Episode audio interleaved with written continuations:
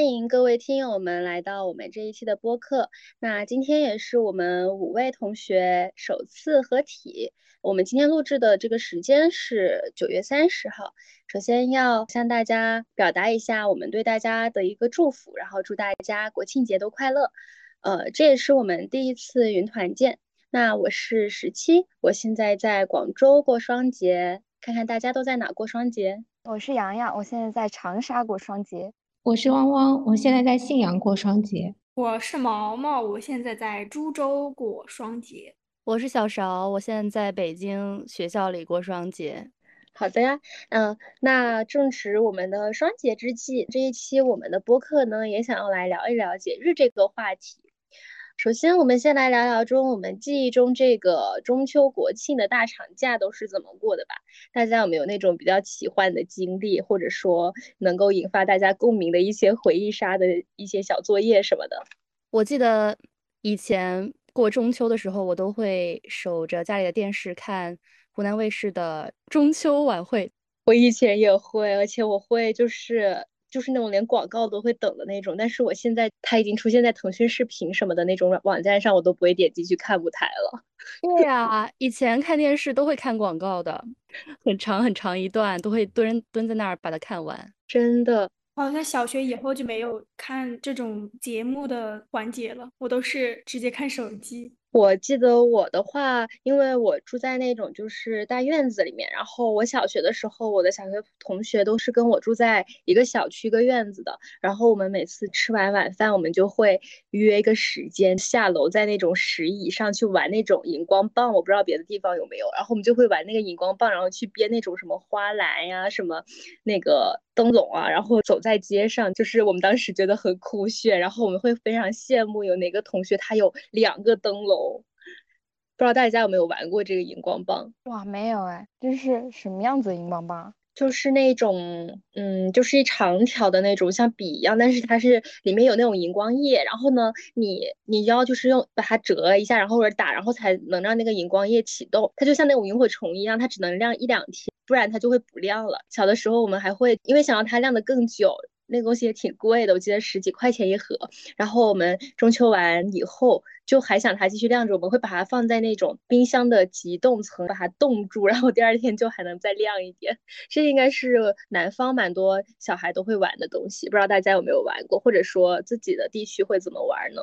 原来是这种东西，我前两天刚玩，惊呆了。就是我，呃，同学。好吧，我男朋友他们学院中秋晚会，然后他们就给每个人都发了一个这个。当时我还特别惊喜，就是看见了小时候玩的这个东西，感觉已经很久没见到过了，感觉已经灭绝，突然它又出现在了我的面前，特别的穿越感觉。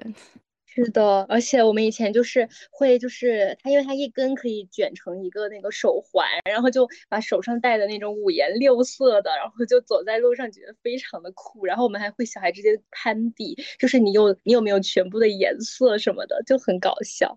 哦，原来是那个，我现在才才想到那个是什么东西，童年回忆杀。刚才听十七说小时候的一些趣事，我就想起来，我以前过中秋的时候。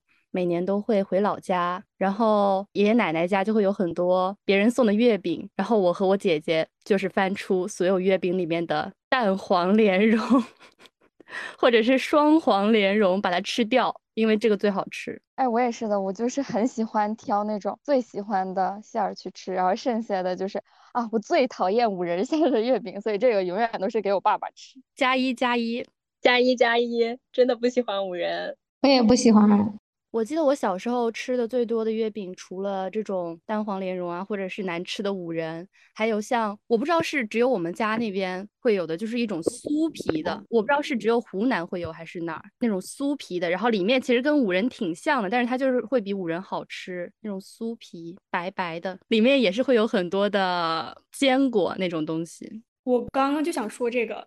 我们叫它大麻饼，就是它很大很大，然后上面很多芝麻，所以它就叫大麻饼。然后我就只喜欢吃外面那一圈皮，因为它的那个外面的那层皮很厚。然后我每次吃就是我把外面那一圈啃掉，然后把中间的馅 都留下来，那馅给谁吃呢？馅，所以就浪费掉了。哎，我发现每个地方都有那种很特色的，就只有当地才有的馅儿。就是我们家有一个叫椒盐味儿的月饼，我上回问了我的室友，他们都说没有听过。但我觉得我小的时候总是在吃这个味道，我还觉得挺挺好吃的，就咸咸的、甜甜的。对我们广州就是广东地区，如果你不专门去买那种什么广州酒家那种呃在礼盒里面的月饼的话，你去那种嗯卖糖果的散装的月饼，他们会卖那水果味的月饼，不知道你们有没有吃过？就是什么凤梨味、什么雪梨味什么，就是。反正我很不喜欢，就甜甜腻腻的那种糖浆，然后黏黏糊糊的，像麦芽糖一样。月饼本来就很甜，还加这种糖浆的话更甜。哎，我前几天才突然想起一个不一样的事情，就是我感觉我是上大学来到北京之后吃月饼才开始拿起一个就直接啃的。我在家里都是把它切成至少四份吧。然后拿起一块，而且都不会一人吃一整块，就是你分一块，我分一块，这样慢慢吃。就一块月饼可以吃很久，但是感觉我来这儿就是大家都是拿着一块月饼咔咔啃。我天，我不来南方，我根本就不知道月饼居然还要切块吃。我说不都是一个咬的吗？而且就是我不知道，可能是我口味的问题吧。就是 十七说的那种水果馅的月饼，我贼爱吃，我自己一个人可以吃好多好多。对，就十七说的那种水果月饼，我小时候在广东的时候就经常会有，不管是散装的还是就是超市里卖的，让我以为就是在广东大家都在吃那种月饼。后来我就发现，广东人就吃月饼其实也有很多个口味儿，就算你不吃这种水果月饼，你也可以吃那种蛋黄的或者是冬蓉的，就有很多奇奇怪怪的口味。是的，然后刚刚小勺说那个北方的月饼就是一个啃的，南方就是要切块的。我突然想起来最最近那个抖音还是哪里的一个热点，说什么呃，当那个月饼礼盒取消了刀叉以后，然后广东人震怒了，开始用刀切月饼。不知道大家有没有看到那个视频，真的特别好笑，是什么？什么广东人拿出了切白斩鸡的气势来切月饼？原来是刀叉取消掉了。我就说为什么今年我的月饼礼盒里面都没有刀叉？哎，那大家中秋除了吃月饼还会干什么吗？然后你们国庆什么的话，因为不是连着长假嘛，你们小学的时候会出去长途旅游什么的嘛？因为我小学时候我就特别羡慕。那些朋友，他们就是国庆前就已经说啊，我已经准备好了要去哪里哪里玩，然后我就没有得去，然后就天天只能待在广州啊。我就是那个被你羡慕的人，我总是国庆出去玩，以前，然后会到处玩。虽然我忘记我具体去了哪里，但是确实去了很多地方。感觉国庆小时候就是到处旅游，虽然我这次没有去，现在感觉国庆越来越多人出去了，然后我就不想挤了。小时候会觉得很热闹，现在就觉得，哎，我还是不跟别人抢了。我昨天刷到了长沙的五一广场吧，还是哪儿的视频，就是超级超级多人，不亚于寒暑假的时候，甚至更甚。好，等一下我就要出门，说不定我就要去五一广场，让我来为大家验证一下，它到底是不是有这么多的人。你真是不畏惧挑战。那我好好奇，毛毛，你小的时候出去的时候，就是那种国庆假期，会就是有那种什么高速公路非常堵的那种状况吗？那你小的时候坐车不会很痛苦、很生气吗？是的，我小时候还晕车。哦，你让我想到一个经历，我真的笑死。就是之前小学出去旅游，而且我们我们班上会是会在放假组织那种出去玩的。然后我当时晕车嘛，我们是坐大巴，然后一整个班一起出去。刚到地方，那个车刚停，我就直接吐了出来，然后吐的别人一身的，真的就是别人书包啊、身上啊都是我的呕吐物。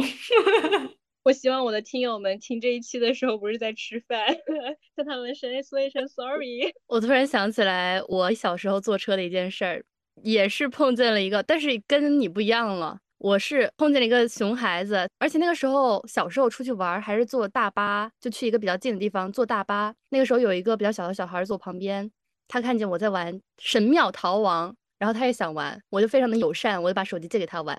结果神庙逃亡不知道你们大家应该都玩过吧？就是他一开始的时候会跳出来几个那个技能，就是你可以无敌那么几十秒钟，但是你要这个需要花钱的，就是要用你的金币。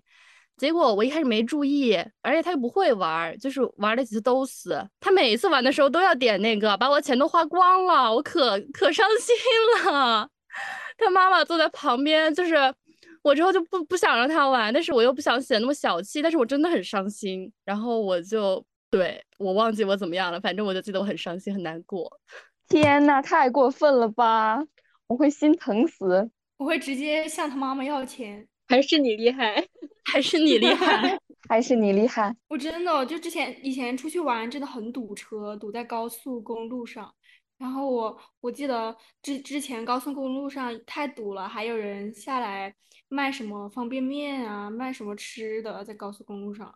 哦，你们有没有刷到那个就是新型的在高速公路上赚钱的方式？就是拍那种在应急车道上违规停车的那种啊，不是，就是走应急车道的那种。然后拍了，有人在高速堵了一天，然后挣了一千块钱。我刷到过，太好了！我现在就拎包上高速去蹲，正好我国庆闲得发慌，发财致富，趁机发个财，太搞笑了。我其实我想起来，我小的时候没法去过节，除了是因为我们家里人很多以外，就是还有就是因为我是潮汕人，然后我们家会就比较多的习俗，就是像什么中秋、国庆什么的，就是。总是要拜神，有信仰，你知道吗？然后，然后他们就会要拜各种各种神。其实我也不是很了解，但是他们就会忙活一天，然后做很多吃，就是那种好吃的特产啊什么的。然后我们在中秋、国庆这种时候的零食是不能乱吃的。就是我经常小的时候就比如说不知道，然后就会吃的那种零食。我记得我有一次就是。不小心开了一包零食，然后我爸爸就生气了，说这个东西还没有拜过你就吃了。最近就是昨天也是，就是吃之前都会问我爸这个拜过了没有，可以吃吗？就是这样子。搞笑，我们这边好像没什么习俗。我没有习俗，但我想到了一个类似的故事。呃，就是有一次过节的时候去那种亲戚家、长辈家，然后那就有那种已经去世的老人，然后他下面会摆贡品那种吧。然后我不知道，我不太了解。然后我上去就从那个盘子里抓了个糖出来吃，然后所有人就看着我，就惊呆了。他们说：“啊，你在吃哪里的东西啊？你疯了！”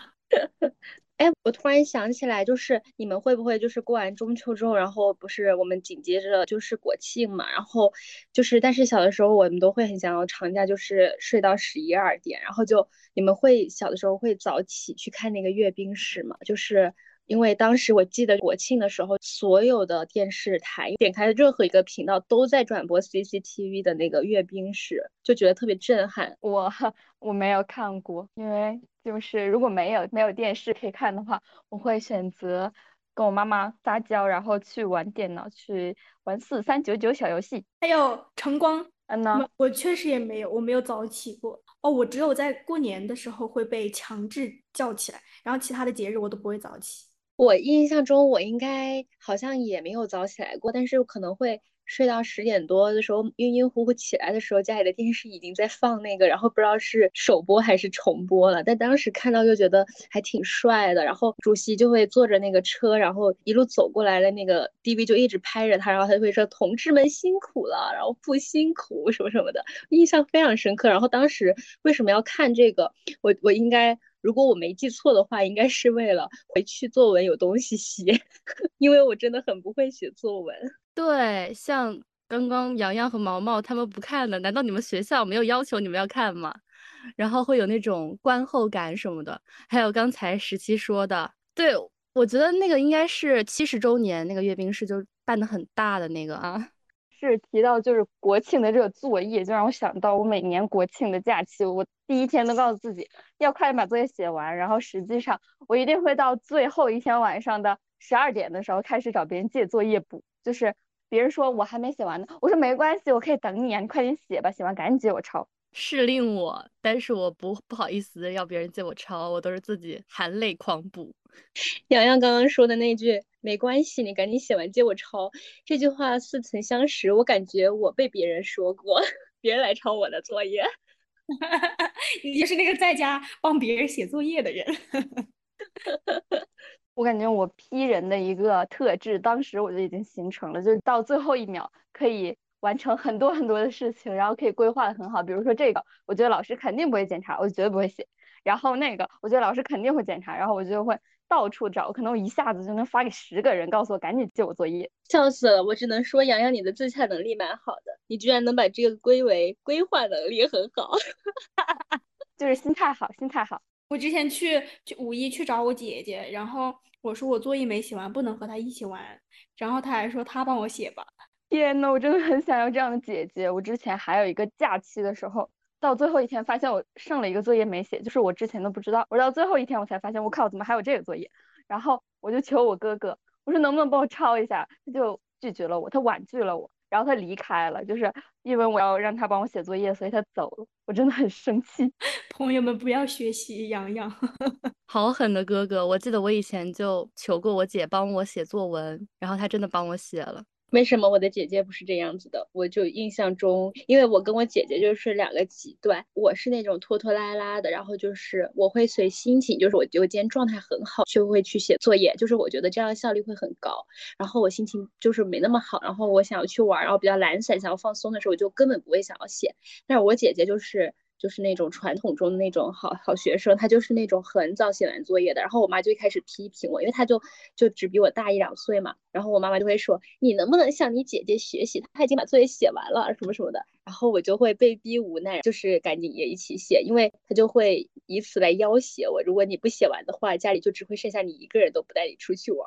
笑死我了，被 push 到了。刚才十七讲，我突然想起来了，我以前关于这个长假作业的一个常态，分为几个阶段。首先是在放假前，放假前作业刚布置下来的时候，我不知道是我身边人的风气，还是在放假前的一两天作业刚发下来的时候，在课堂上，然后不听课，然后大家狂写作业，就还会攀比，就比谁写的快，比谁写的多。接着第二个阶段就是刚放假，刚放假的时候，我会规划好每天布置一点点，呃，比如说每天十页这样子。结果反正每一次的计划都没有实现，然后慢慢的今天的计划就推到明天，明天计划就推到后天。然后第三个阶段就是临时抱佛脚阶段，就是在已经要上课之前狂补作业。你是在我家安了监控吗？那我们刚刚真的聊了很多，也回忆了很多我们以前是怎么过节日的。我也蛮好奇一下，大家现在都是怎么过节日的，或者说昨天中秋大家都是怎么过的？然后国庆大家有什么打算吗？我记得我小的时候，就像你刚刚说的，我会去楼下院子里面玩啊什么的。然后最近这四五年来，我就是真的都是，嗯，就是吃一个中秋团圆饭，然后吃完之后就。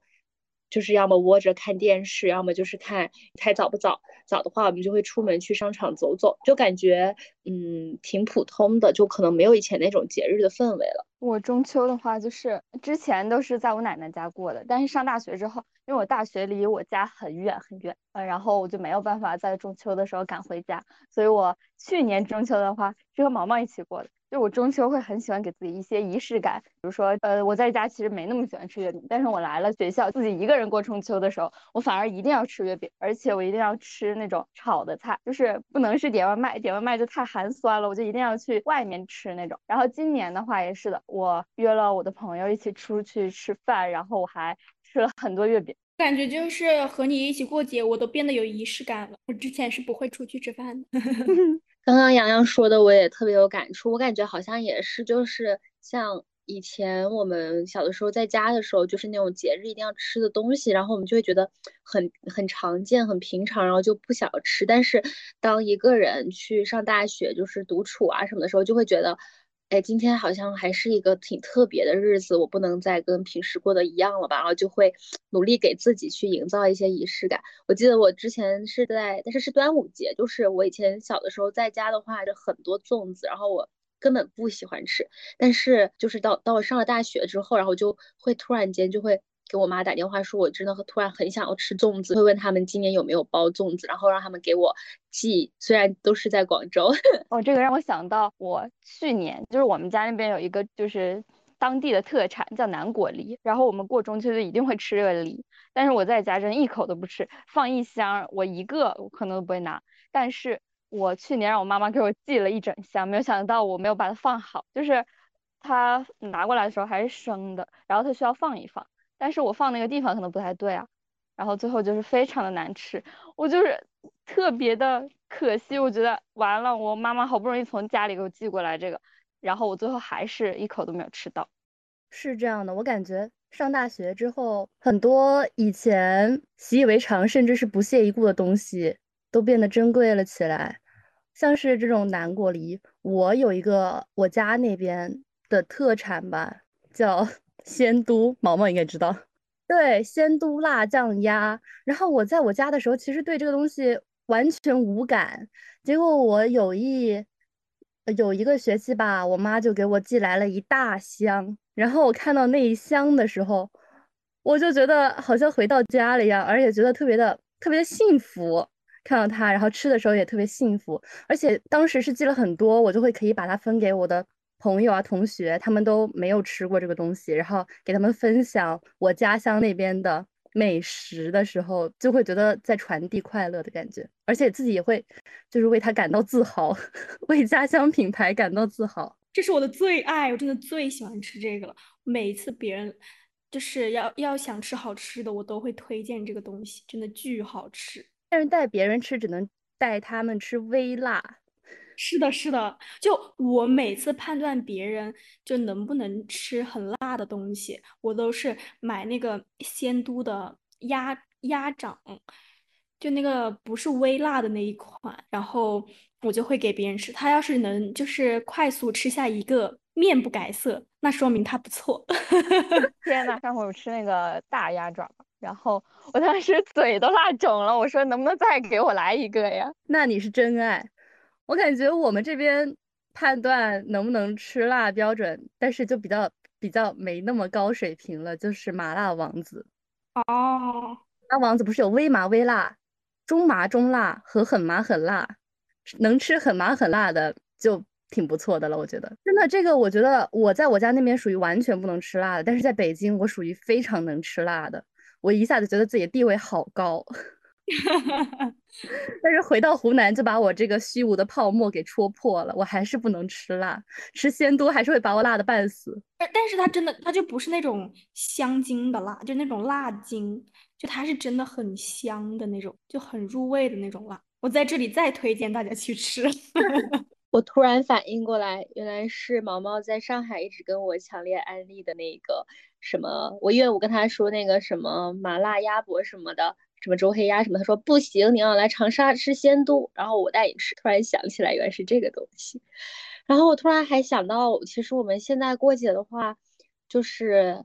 前两年非常火吧，就是会有那种群发祝福。然后昨天我也收到了一条，就是来自学妹的群发祝福，但是我还是回应了，因为今年没有收到非常多的群发祝福。就是我是属于那种有很多条群发的时候，我就会觉得可能大家就是意思一下，然后就不会回。但是当只有一两条的时候，我就会还是会回。大家对群发是怎么想的呢？你们会群发祝福给大家吗？对于群发祝福这个事情，我以前我记得我很久很久以前是有过这样子的行动的，我有给别人发过群发祝福，但是我现在还深深记得那感受，就是我在编辑群发祝福以及选择这个群发给谁的时候，我都觉得特别的特别痛苦，就是我觉得我干嘛要干这个事情呢？我当时是因为觉得大家都在做这个事情，觉得我好像不得不做，但是好像也就是发了那么一两次之后，我也。就是发现这个事情并不是一定要做的，并且我其实会觉得群发祝福这个事情，别人假如给我发的祝福是一眼看上去就是群发的话，我反而我不会对这个人好感上升，我反而会觉得就是好敷衍啊，还不如不发。所以我对于别人群发祝福给我的态度是，我会不回他，以此来表达我的 我对他的。不喜欢，但是有一种祝福我是会回的，就是在祝福前面加上了你的名字、你的称呼，那他一定就是单独发给你的。尽管他后面的一大段话都是复制粘贴的，但是他有单独发送这一个行为，我还是会回的。是的，我跟小勺的态度也差不多。那我记得之前。我有群发过的经历，是因为好像当时很流行，就大家好像都要群发，就当时是才有这个功能吗？还是怎么的？大家都很流行这个群发，然后到了后面，我就确实觉得没有必要。感觉这个就和之前高中的那个高中还是初中，就我们会写那种贺卡，然后就会写贺卡给别人。当时也很流行，就但是好像都是女生在做这个，嗯，就买十多份卡片啊，然后每个好朋友啊，然后都会发贺卡。但我就做过一次。就是我做了一次就再也不想做了，我觉得好累呀，我都不知道该怎么编。我除了写一句什么什么节日快乐，我就再也想不到任何的话了。然后你知道，就是每次写贺卡，你都要去追溯你和他是怎么认识的，你对他的感觉是什么，然后你对他的祝福是什么。我感觉我都要痛苦死了，真的。那你的贺卡好认真啊，每个人都要这么想的话，确实写的挺痛苦的。因为就是大家给我的都是这个模板的，我感觉我要是不这样回的话，就太太虚假了。然后我当时还想着，那我就回一下，虽然我回的很敷衍，就是我们不是用那个墨水笔写贺卡，然后那个上面字迹还没干的时候，我就狂蹭，然后那个贺卡非常的脏乱，我都觉得无语。对，贺卡那个上面的墨水特别难干，所以你就要小心的呵护它。收到毛毛贺卡的人有福了，一下就能感受到它的温度。我要笑死了！但是我真的，我就做过一次，我再也不想做了，太累了。说到这个，我把这个习惯一直带到了大一。我大一圣诞节的时候，还给呃，就是身边的室友啊，还有学长学姐，还写了圣诞节贺卡，还准备了那种一包一包的小礼物。我好像是买了袜子，那个时候就每个人有一双那种。圣诞的那种毛绒的袜子，确实是我当时为什么会做这件事情呢？因为我以为大家都是这么干的，因为高中的时候身边的人都要做这件事情，我就以为这是全国统一的。结果我发现只有我做这件事情，其实我就，而且你其实做了，也就是没有太大的必要，说实话。所以慢慢的也大一的时候是最后一次。刚刚说到写贺卡，我突然想起来，我小学的时候也是，我们会非常流行写贺卡，特别是在一些西方的节日的时候，很喜欢送贺卡。然后我记得当时。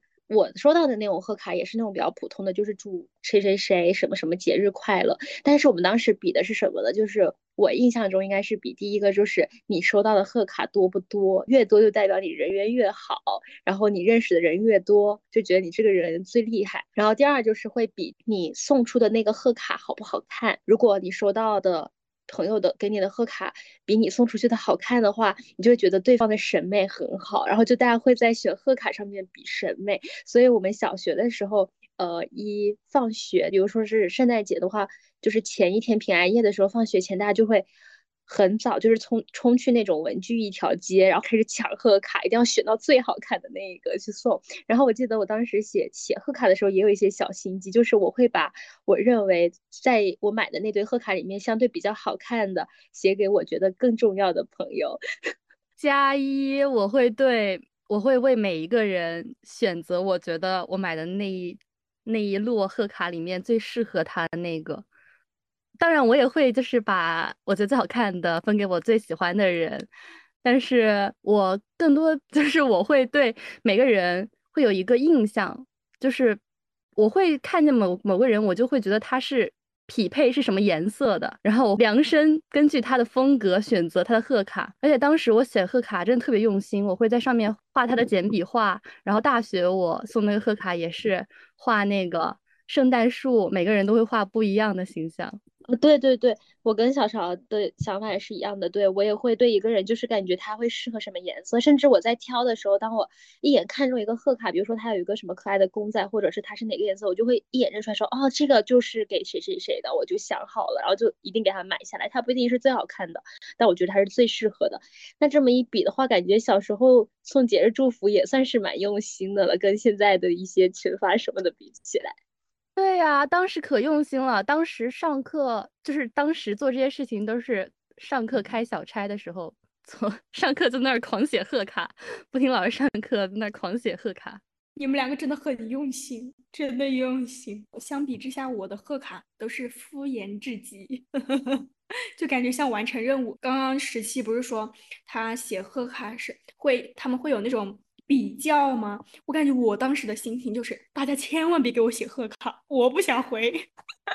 对的，我感觉就是其实有的时候我如果收到那种我不是很熟的朋友，然后他给我说了贺卡的时候，然后我没有给他准备贺卡，我也会很尴尬。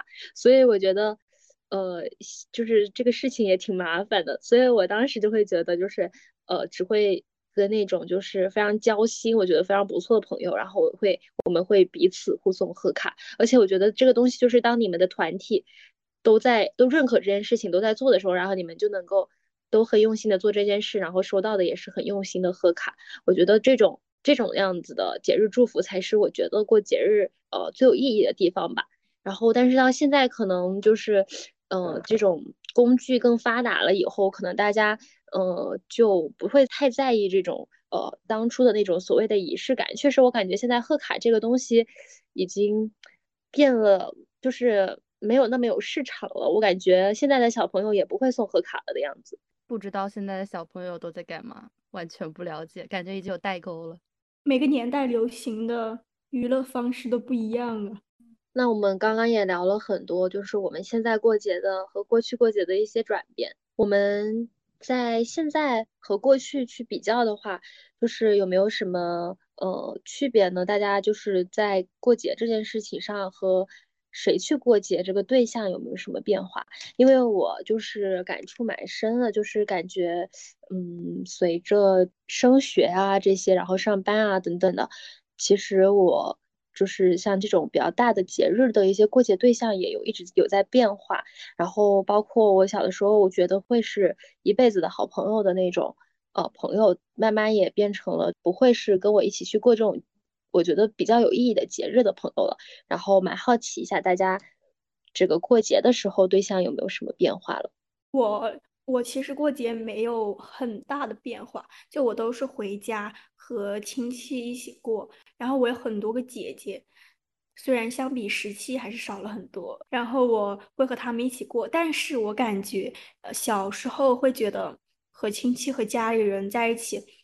做一些很没有意义的事情都会很快乐，比如说过节会玩火，然后会玩一些没有什么意义的小游戏。但是现在我就感觉那种童心、那种快乐少了很多。就是虽然对象没有变，但是就是你不会那么轻易的去很快乐的，你那个阈值变高了。是的，是的，就是我小的时候，反正我过节一直是在我奶奶家过嘛，然后我的弟弟。也会来我们家一起过节，然后我们只要凑到一起，就绝对会玩过家家。就是我都想不到那个时候怎么能有那么多的点子。比如说冬天外面下雪了，我们可能就围着那个雪，就说这是我们的花蜜，然后我们是小蜜蜂什么的，就是呃，我就很快乐。明明没什么意义的事情都做得很快乐。或者就是说过春节，这边我们家正在放着春晚，然后我们两个就跑出去说，要不要我们也排几个节目，然后给大家过一个春晚。这种就是现在想想就很傻，但是又觉得当时真的太快乐了。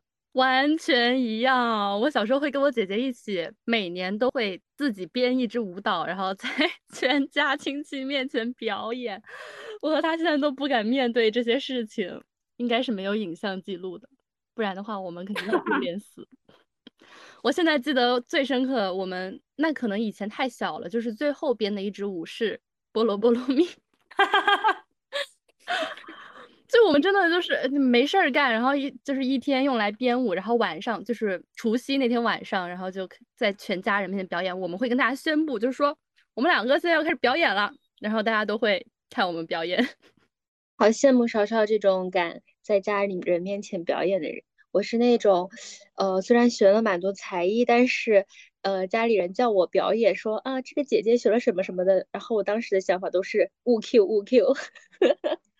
长大了都是这样的，那是小时候，小时候没有这种羞耻心，也没有不会想那么多事情，所以也会把在大家面前表演当成是一种荣誉吧。因为当时的氛围感觉就是这样的，是因为长大了，然后我记得是我姐姐先开始这样的，她就会觉得站在大家面前就很丢脸，你干嘛要去大家面前出丑？你干嘛要去表现自己？也是他的思想慢慢的影响了我，让我也以后没有这样的行为，就不敢在大家面前，特别是亲戚朋友面前表演自己的才艺吧，会觉得是一件很很不好意思的事情。是的，是的，但是刚才说到那个过节身边的人有没有改变，其实我是有改变的。呃，我就是上大学之后，可能是因为大学离家比较远，所以除了寒暑假，就春节肯定还是跟家里人一起过。除了寒暑假，像是中秋、国庆啊，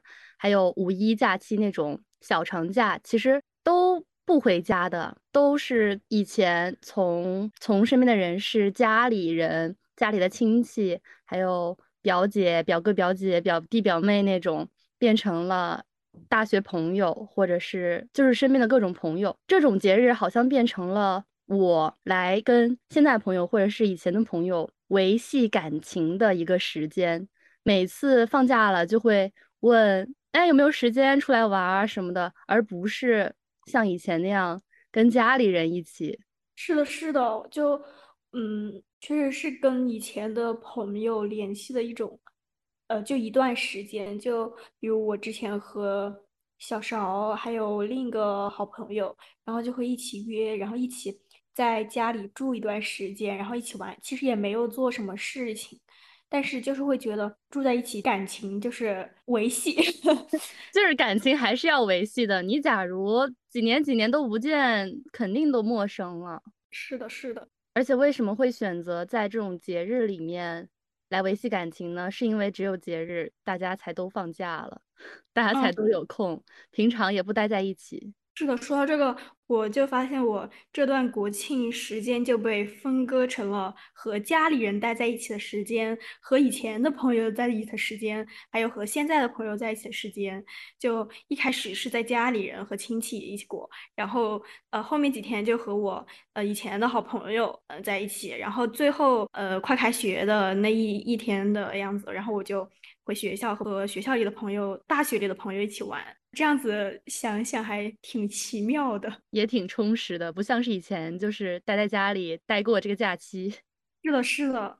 哦，是因为我对于过节日的那种感觉很淡，嗯，可能没有太多的这种关于节日的分享。我们会觉得节日就跟平时差不多，嗯。因为我不知道大家原来是跟我就是有不一样的过节的感受啊，我以为大家就是听了你们的分享，我会觉得。原来节日还可以这么丰富，我可能就是属于那种过节日也跟平时过得差不多的，只是可能时间稍微的就是充裕一点。嗯，我我是不能忍受八天不能出门的，但是我可以忍受就是一直在一个城市里待着。嗯，我不知道你们会不会现在大家对于这种节日的氛围，以前我们可能过节喜欢买花，然后就是送给那天要见面的朋友，或者会准备一个小的礼物。但是这两年，就是我们都相互觉得没有必要了，嗯，也可能是因为就慢慢长大了，觉得其实见面在一起比那个实际的其他的东西更重要。有时候我就是想跟你见面说话，因为网上聊天就是没有那种互动的感觉嘛，所以就慢慢慢慢的那些仪式感都消失了，最后就成成了就是最，我觉得应该就是。最基本的那种，嗯，那种互动，或者是就吃个饭，非常非常简单。但是你会觉得那一天很不一样，就可能你们吃的也非常简单，也没有去一个很大的城市，非常有名的城市去旅游，但是你们会觉得那天非常满足，因为就见面了，就这么简单的快乐。是的，是的，就我我一般和很好的朋友，呃。在一起就是出去玩，其实根本就没有干嘛，就只不过是待在一起，就是你待在一起的那个感觉就很幸福。嗯，刚刚汪汪说的，我觉得也是。我突然想到，确实我在跟我最 close，就是最接近的一些好朋友的时候，我们经常会就是就是在决定要去哪里玩的时候，我们就不会像。呃，跟一些稍微没那么熟悉的一些好朋友一样，要就是要定的非常的详细的一个计划。我们经常就会在群里面聊着聊着，大家就不见了。然后拍板要去哪里玩，可以拍板个两三天都没有定下来。然后最后可能就是去到一个很普通的一个地方，甚至我们连妆都不化。然后我们还会说，呃，今天我们是邋遢的见啊，还是精致的见啊？然后他们就说邋遢邋遢，然后我们就邋遢的去见面，就是。就是一群很好的朋友，就是多丑都没有关系，但是就是在一起见面就感觉还是挺快乐的。是的，是的，我感觉这是因为我们跟这些朋友见面的时间本来就已经很少了，就是因为少，所以才显得珍贵。假如你们是天天见面的话，那就是也没什么感觉。但是假如你们是很久都没有见面了，所以就是你们只要见面，就其实就已经是一个很不一样的事情了，所以才会觉得很有意义。是的，是的，我每次和我好朋友就。一年只能见到几面，所以我们每次在一起就是只是单纯的聊天呢，我觉得非常的开心。尤其是上回我们见面的时候，一聊聊了七个小时不停，然后喝六杯水。我感觉我每次跟一个很久没见的朋友见面，然后假如我们就是要一起过夜的话，凌晨三点之前是绝对睡不了觉的，就在床上不停的说话。是的，是的，我真的很搞笑。就我，而且我感觉。就和他们出去，你就不想用其他的一些活动来占用你们聊天的时间了，你就觉得你们一直聊一直聊就是最好的。对，其实就是想找个地方聊天。是的，我居然也有类似的经历，发现我们在聊到朋友这件事情上面，真的可以拓展聊好多好多。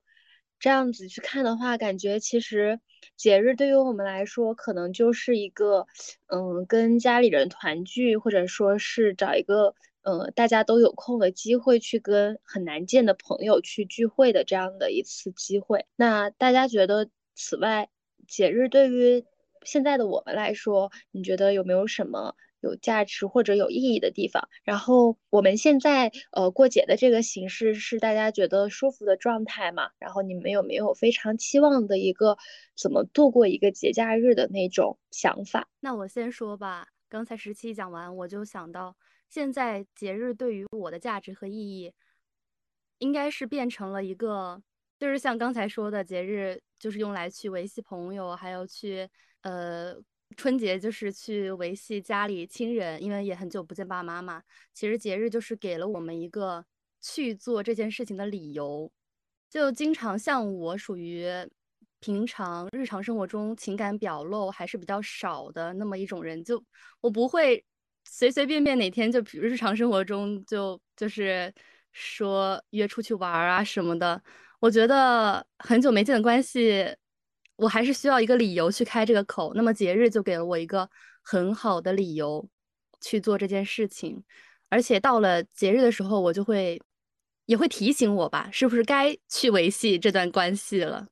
很赞同，我也是的。十七说是不是我？理想的状态，就我觉得就是的，因为我就喜欢在节假日的时候，呃，要么和很亲密的朋友在一起，呃，要么就是和家里人在一起，然后正好这个节日我两个都占了，所以我就很快乐。节假日我就更想把时间花在我最亲近的人上。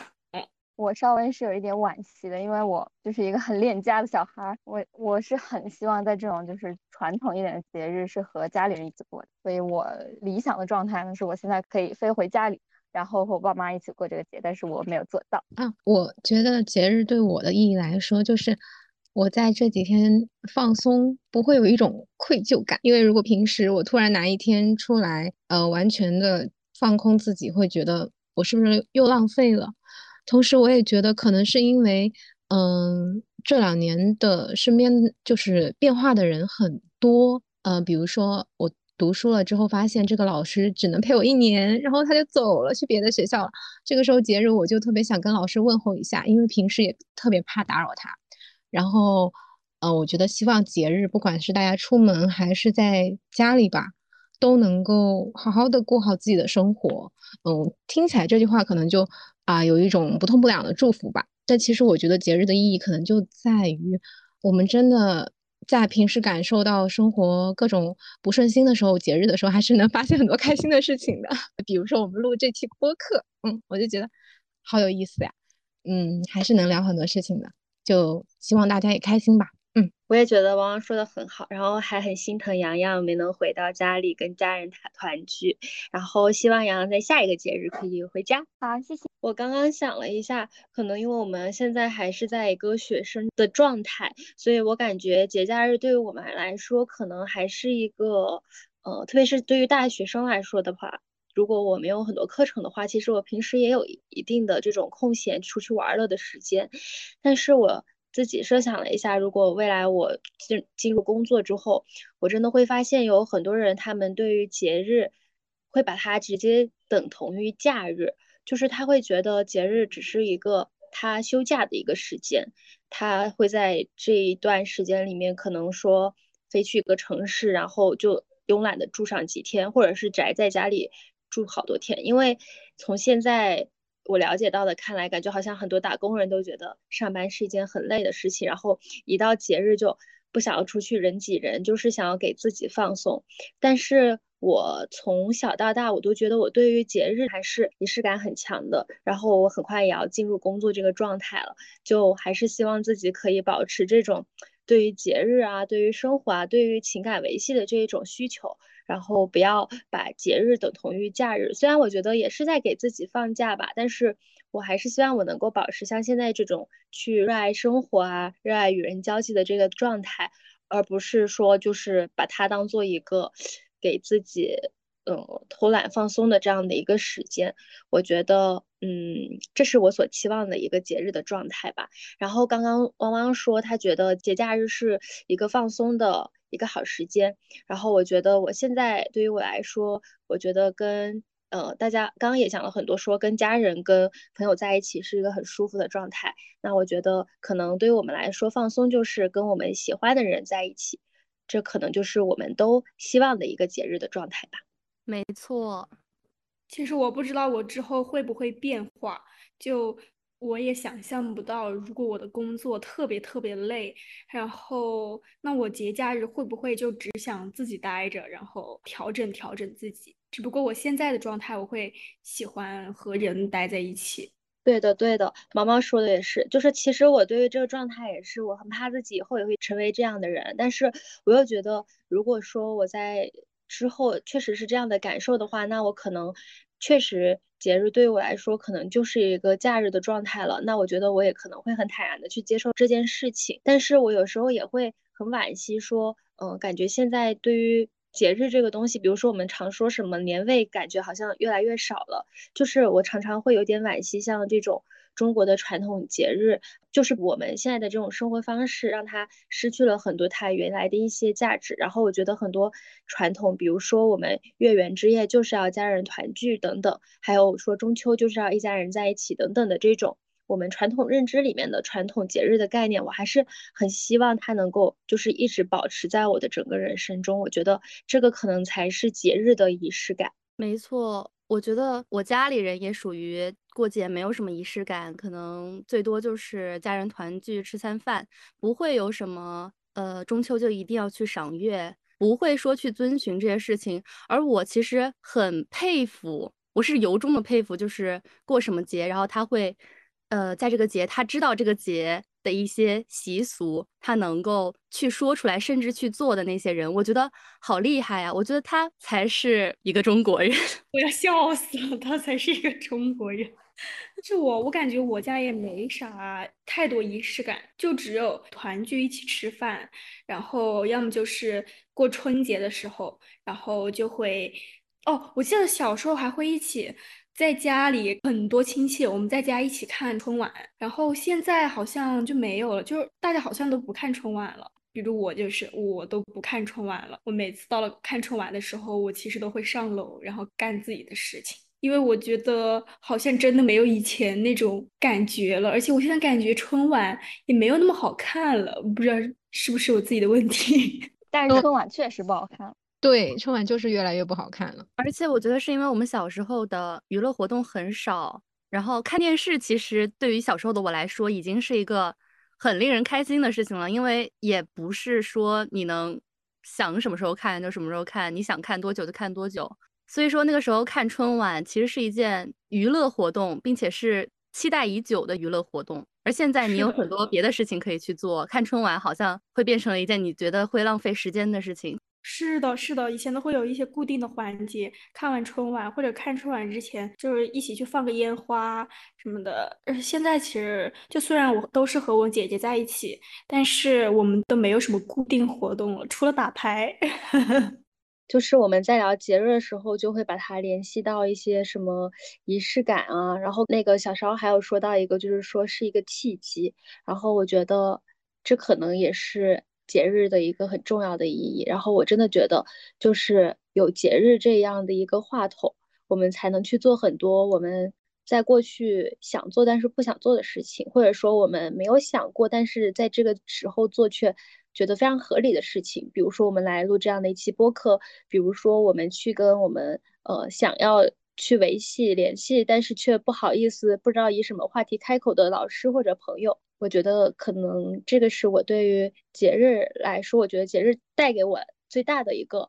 好处，或者说它的一个最大的一个价值吧。嗯，那我们刚刚真的聊了非常非常多，从回忆过去到聊到现在，然后聊了各个地方的一些过节的传统，还有我们在过节的时候发生的一些搞笑有趣事，相信也勾起了大家非常多的一些呃回忆杀也好啊，或者说是一些呃想要维系的朋友的一些这样的想法也好。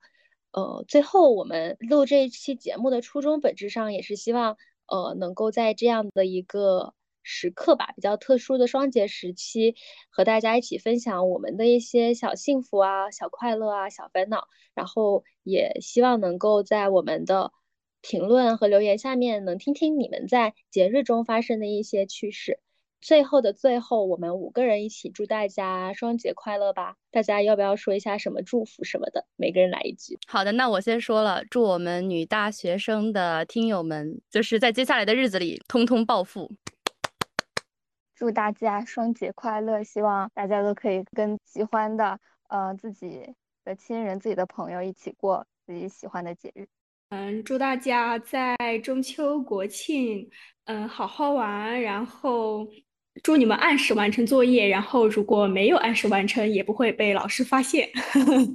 那我就祝大家人人有结果，天天有钱赚。OK，好，就是我刚刚也代表大家说了好多，祝大家双节快乐。那我们这个播客叫做女大学生嘛，然后我觉得我们也很多 TA 是女大学生，最近呢也很多要什么考研上岸啊，保研上岸啊，然后。秋招找工作上岸啊，什么有的没的，那就祝大家通通上岸。结束，完结，小花，拜拜，拜拜，下期见，拜拜，拜拜。